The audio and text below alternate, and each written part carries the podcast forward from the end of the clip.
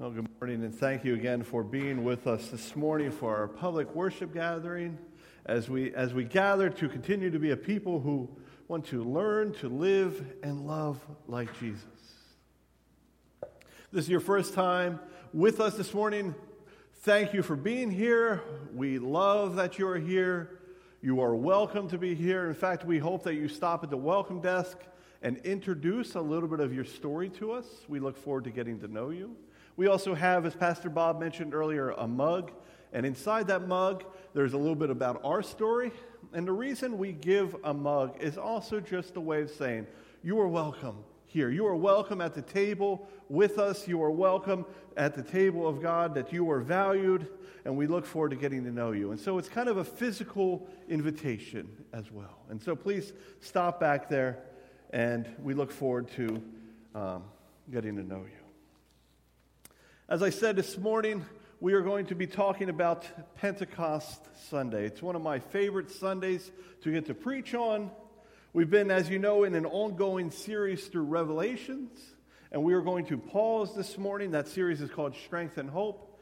But this morning we are going to pause and we are going to explore a story in Acts.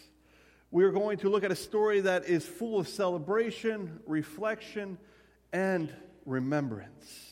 And I hope we experience those things as well as we look at Pentecost. Pentecost is a day in which is celebrated by followers of Jesus. It is 50 days after Easter. In fact, Pentecost literally translates as 50. It's not a word that means anything really hooky pooky, it just means 50. So, it is the 50th day, and Pentecost Sunday, as I said, is a day of celebration. It's a day of reflection. It's a day of remembrance. It is a time, it is a moment in which the Bible records the Holy Spirit descends and empowered the apostles and other followers of Jesus just as Jesus had promised it would. Before we read the story in Acts, before we begin to explore the story of Pentecost, I kind of want to set a lens for our study this morning. I want to give you somewhat of a context of what is happening up to this point in Acts, and we're going to let that shape how we read the passage. So I invite you, as we, as we explore this visual lens, to just close your eyes or to stare at this picture of the fire and to just listen and try to visualize the story in which I am going to read. Life has felt so good for the past 40 days. In fact, you and your friends, the other apostles, have been feeling quite invincible. It's hard to believe, but just 43 days ago, you watched your best friend, your mentor, your teacher, and your Messiah killed. It was the darkest season of doubt that you have ever experienced. Yet, just three days after that, you watched as your Messiah, your best friend, your mentor, and your teacher appeared to you, casting aside all doubt. This mighty triumph is why you and your friends are feeling so invincible. This is the biggest high you've ever experienced.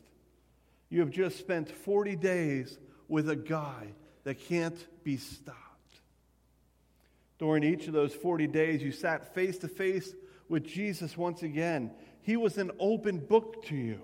Like your friend Luke was writing in his journal, Jesus was constantly talking about the things concerning the kingdom of God. It was energizing to hear these things. You are reflecting that these Jerusalem sunsets with these conversations are just the best.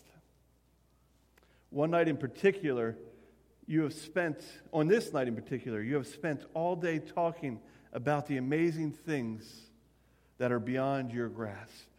You watched the sun come up, you felt the heat of the noonday, and now you're watching the sunset glow with remarkable colors.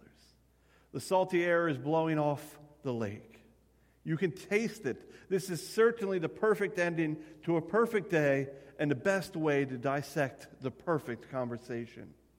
Luke is journaling as always. John and Matthew have decided to light the fire to take some of the edge of the cold wind off. and Peter won't shut up with questions. But that's, then again, pretty normal for him. What remains from the dinner you all packed and ate is being passed around once more for anyone who's still a little hungry. And of course, James is making sure we know how rich we are and how we better not let any food go to waste. You lean back and you smile as you look at your vagabond crew. Just then, Jesus speaks up. It takes you a minute to focus in on what he's saying, and you just catch this line. You must wait for what the Father has promised. The promise you heard from me.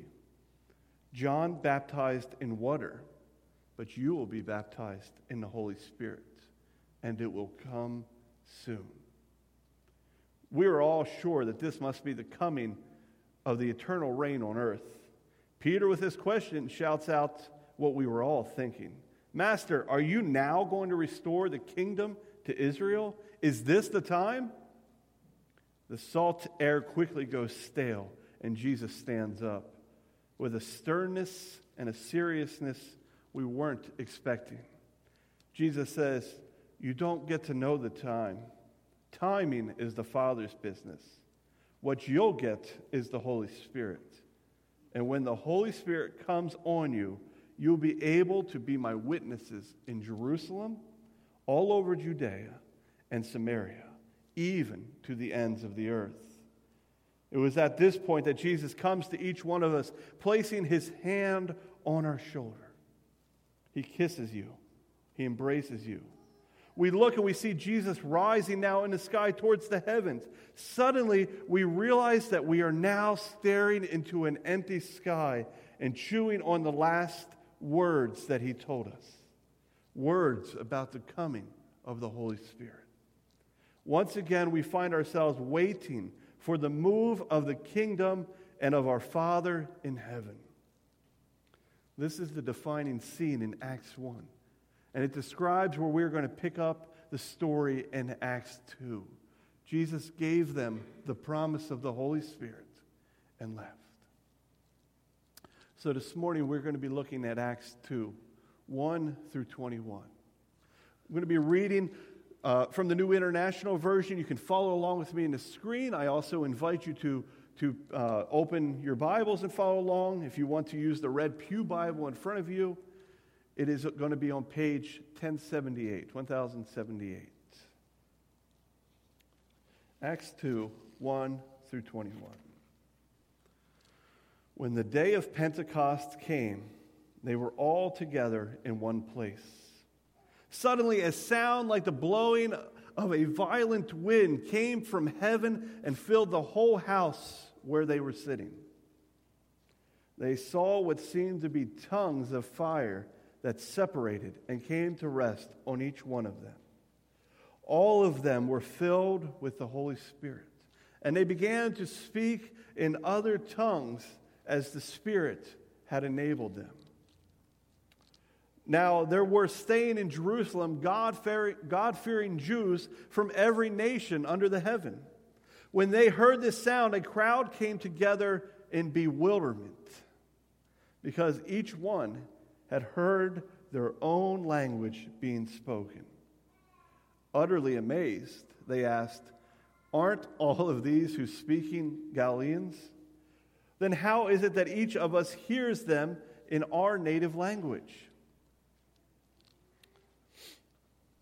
Parthians, Medes, Elamites, residents of Mesopotamia, Judea, and Cappadocia, Pontus and Asia, and Asia Minor, where those two cities are, Egypt, and the parts of Libya near Cyrene. Visitors from Rome, both Jews and converts to Judaism. Cretans and Arabs. We hear them, they said, declaring the wonders of God in our own tongues. Amazed and perplexed, they asked one another, What does this mean? Some, however, made fun of them and said, They've had too much wine to drink. Then Peter stood up with the eleven and he raised his voice and he addressed the crowd Fellow Jews, and all of you who live in Jerusalem. Let me explain this to you. Listen carefully to what I am about to say. These people are not drunk, as you suppose. It only, it's only nine in the morning. No, this is what was spoken from the prophet Joel. In the last days, God says, I will pour out my spirit on all people. Your sons and your daughters will prophesy. Your young men will see visions. Your old men will dream dreams. Even on my servants, both men and women, I will pour out my spirit in those days, and they will prophesy. I will show wonders in the heavens above and signs on the earth below blood and fire and billows of smoke. The sun will be turned into darkness, and the moon to blood, before the coming of the great and glorious day of the Lord. And everyone who calls on the name of the Lord will be saved. Now, if we really think about it, this is a pretty crazy story, right? Not only does it have a bunch of crazy names of people that were present, but it's a pretty crazy story with some crazy characters in it who got to experience it as well. We see this ring true because the Bible itself says the crowd was in bewilderment and they were utterly amazed because it was crazy. So the question remains what notes and takeaways can we take from this story? For our context here at East Petersburg Mennonite Church, what is it that we can learn from this story uh, that is now almost 2,000 years old? When you came in, you should have received a bulletin and inside there, you'll see some underscores, some underlined areas to fill in notes. I encourage you to, to follow along.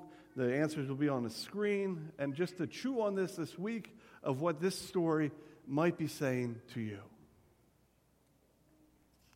The first thing that we see is that Jesus' message was about the kingdom of God, a reality that was both at hand and yet to come.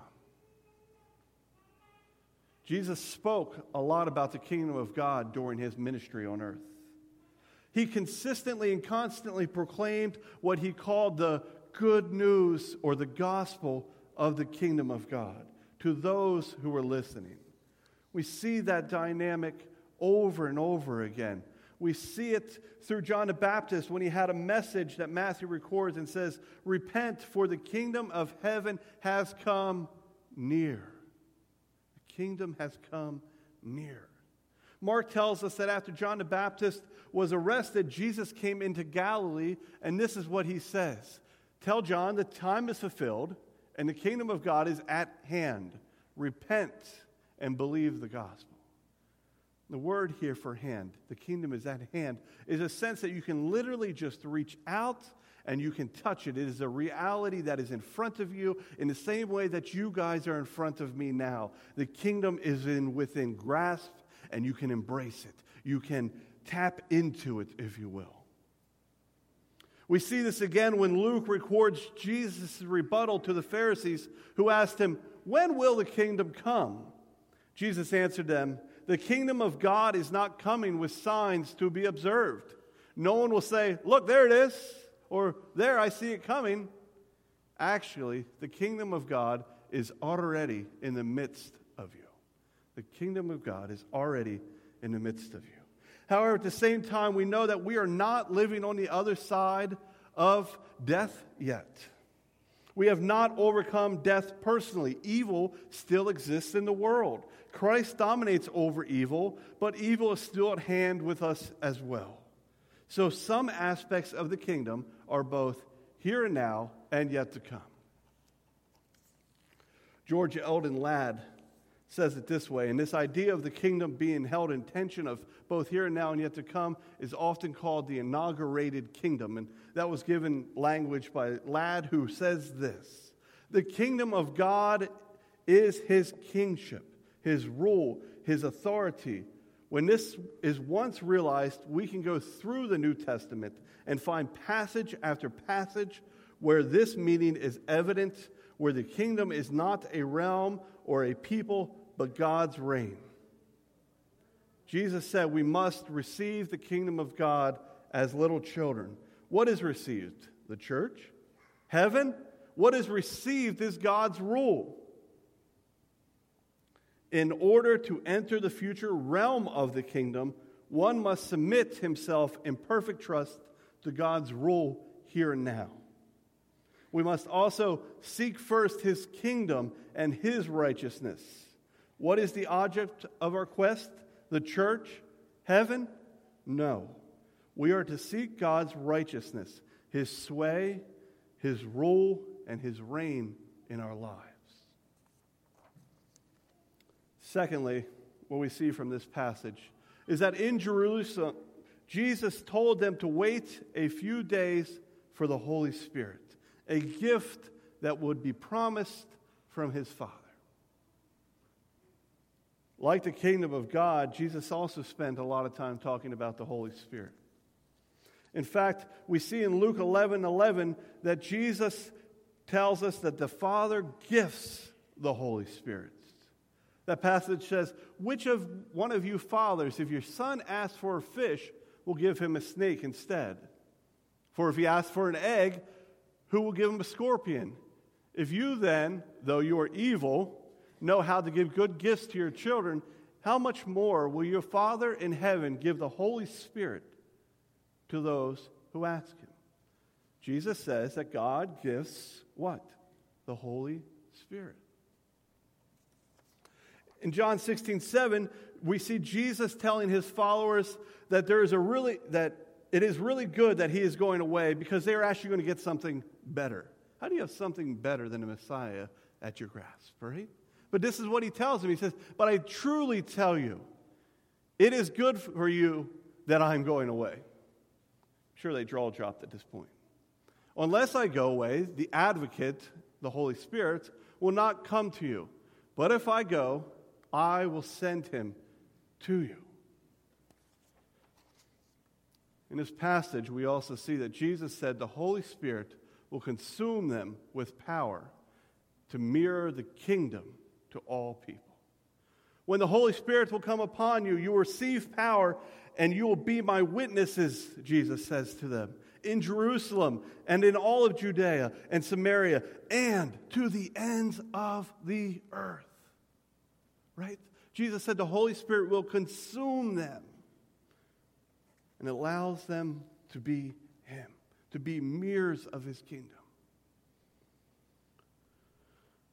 This story of Acts 2, we also see the Holy Spirit exploded on a day that was traditionally focused on remembering when Jesus received the law and cel- oh, sorry, when Moses received the law and celebrating the wheat harvest. What we don't realize often with the story of Pentecost is that it falls on a hugely significant time for the Jewish people and for these Jewish followers of Jesus. In this story, we read from the book of Acts that the apostles were gathered together celebrating what would have been Shavuot. Shavuot usually falls between May 1st and June 15th, and it's literally translated as two words, which is ironic because it has a dual meaning oath and seven weeks. Shavuot actually has a double significance for the Jewish people. First, it marks the important wheat harvest in the land of Israel. Secondly, it also celebrates the anniversary of when God gave the law and the commandments to Moses to govern the people of Israel. So it's a time in which they gather the fruits of their work, and it's also this important time in which the law was given and they celebrate the Torah. It's ironic and with purpose and intention, implicit intention, that Jesus uses this day to bring the Holy Spirit a day of fruit celebration and a day of law remembrance. It has both physical and spiritual aspects to the way in which it's celebrated. Spiritually, there were special times of worship, as well as some would stay up all night reading and studying the Torah. People celebrated God by bringing the first fruits of their work, and the temple would feature two wheat loaves in it. People celebrated also by prohibiting work on this day. they needed to work from a place of rest. The next seven weeks, they would gather together as this festival went on to gain, to gather their grain and their wheat. And so this was a day of celebration, a day of rest, because the next seven weeks were not so fun. It was marked as a season of parties and celebrations, defined by an overwhelming sense of gladness with everyone. It was a time that brought everyone from the countrysides together. And these celebrations and, and parties were often celebrated with special treats that had cheese melted on them. They kind of looked like mozzarella sticks. And if you're getting hungry, these things would definitely do the trick. But they were also celebrated with wine. Why is that important? Well, they're harvesting wheat, grain, and what is the first thing that people assume about the apostles? They've had too much wine to drink. And Peter's rebuttal is no, no, no, no. It's only nine o'clock in the morning. We're not alcoholics, okay? We, it's nine o'clock. No one's drinking yet. That is Peter's response. Why? Because this day was celebrated with wine. It was a reality that people were trying to justify what they were seeing. This is why people thought they were drunk. So we see on this special day that they gathered as an extended family of Jesus followers to celebrate together, to encourage each other, and to invest in the lives of others.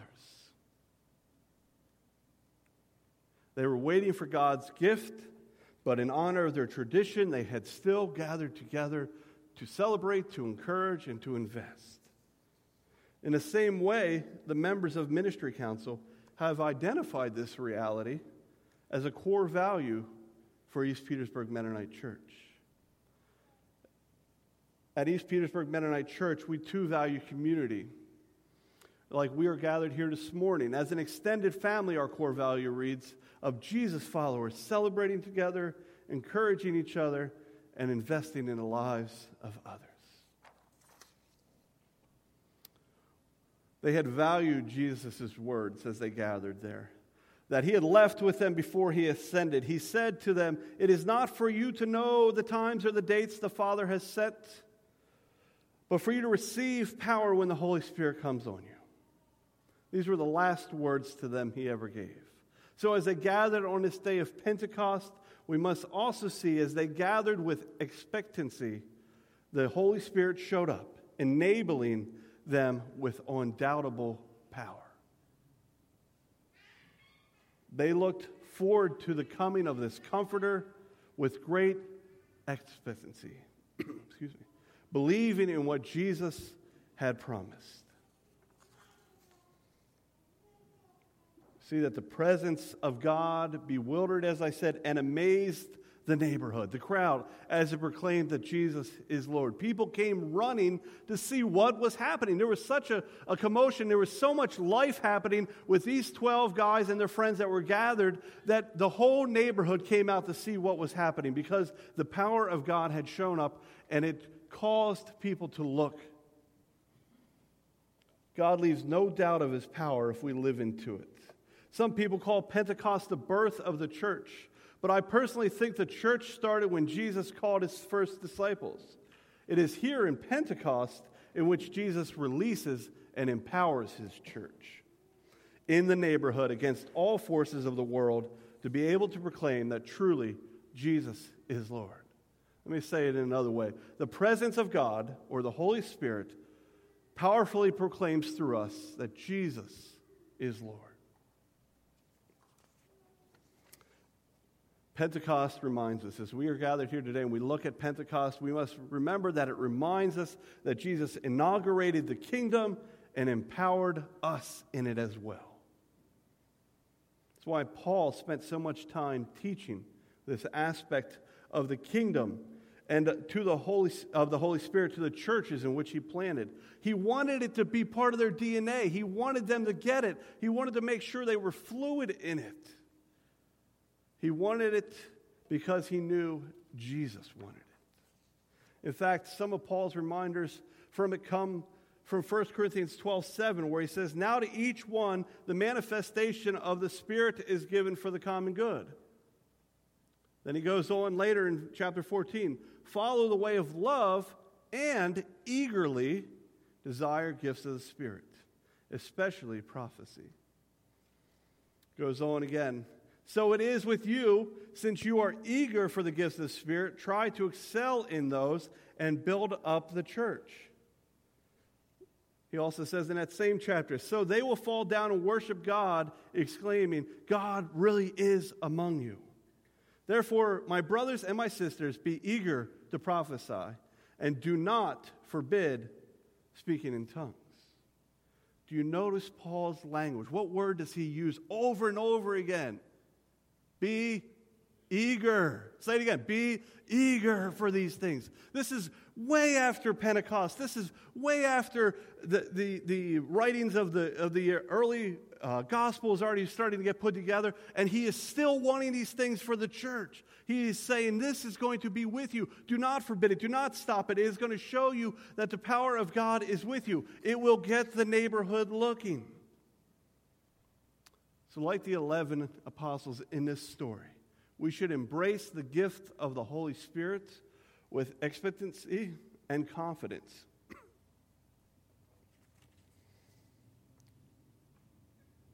we should expect to see it. We should want to expect to see it. We should look at it with confidence and say, Yes, God, we are eager for the things of your kingdom. We are eager for the things in which you have given the church to empower it in the neighborhood. In closing, I want to tell you two stories. This should not strike us odd, this talk of the Holy Spirit. It was once considered normal for us as Anabaptists. In the early days of the Anabaptist movement, thousands of years after the ascension of Jesus, there was lots of witnessing of the manifestations of the Spirit. Early Anabaptists were known to follow, uh, there, this is from a, a writing. Early Anabaptists were known to follow and become subject to dancing in their worship gatherings. Dancing, okay? Often following under the power of the Holy Spirit. Stories from Zurich in 1525, Munster in 1534, and Amsterdam in 1535 record this, as well as several accounts of people speaking in tongues. Lutheran reformers looked at our small movement and often said, We were excited by mass hysteria this is what this is a book called Lutheran Reformers Against the Anabaptists. And in it they write, the Anabaptists are excited by mass hysteria. They experience healing, speaking in tongues, contortions, and other manifestations that look like a misguided revi- camp meeting revival. Early Anabaptist Pilgrim Marpeck, who would go on to form the Church of the Brethren, wrote this in rebuttal God has a free hand even in these last days. God has a free hand even in this last days. Pilgrim Marpeck goes to write even about the resurrection of the dead in his context. He says, Moreover, one also marvels when he sees how the faithful God, who after all overflows with goodness, raises the dead of such several brothers and sisters of Christ, even after we watched them hung, drowned, and killed, and in other ways, dead. Even today, they are now found alive, and we can hear their own testimony. Eagerly and expecting the Holy Spirit should not become strange for us because it is part of our DNA, because Jesus wants it to be part of our DNA, and it is exactly what shaped us in the beginning days. I share my final story, and it's from this book called Holiness Unto the Lord. It is the story of Roxbury Holiness Camp. Has anyone ever been to Roxbury growing up? So, when I shared the story of people getting happy, do you guys remember that term? Raise your hand. Do you remember the people getting happy? In this story, it is a recording of not only the, the business decisions that the camp made over the years and how it came but it's also stories of testimony. Now, you can't see this picture, but in this picture, there's a bunch of guys wearing plain suits with straight collars, and, you know, they got the cool Buddy Holly glasses, right? And so they are not anything really crazy. They are much like any other Mennonite or Anabaptist would have been at that time, right? In this story that I'm going to read to you, there's a guy named William Davis. He was fond of telling this story of a miraculous event that one day occurred to him at Roxbury Camp. Once, while in prayer, inside a prayer meeting in which they're inviting the Holy Spirit to come, he had a vision in which he saw a huge nugget of gold. As he began to look at it, suddenly the Spirit of the Lord physically took him out of the building, and when he came to himself again, he was sitting on a trash pile. This is what he heard in his vision. This is what I did for you. I took you from this pile, this rubbish pile, and I will now refine you to pure gold. It's one of many stories in which come out of Roxbury Camp. There's a story of a 90 year old man dancing on a pew, and the pew gives way, and the floor gives way, and he lands up in the basement of the meeting house, and he stands up, throws his cane away, and just walks back upstairs. There are story and story after again. We should not be surprised that God has a free hand even in these last days. Our challenge this morning, I forgot to show you Roxbury Camp.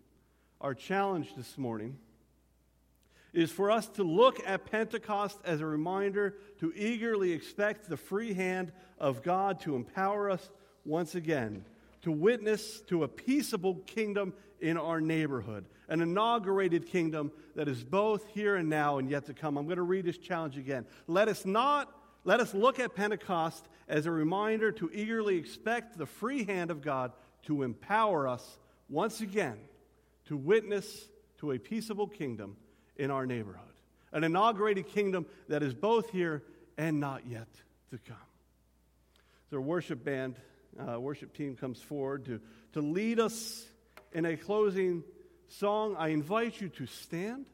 I invite you to posture yourself and say, Lord, we believe you're an act of God. We want to see the things of your kingdom. We believe that you have a free hand in these days, and we want you to feel at home to be able to do those things here and now as you wish.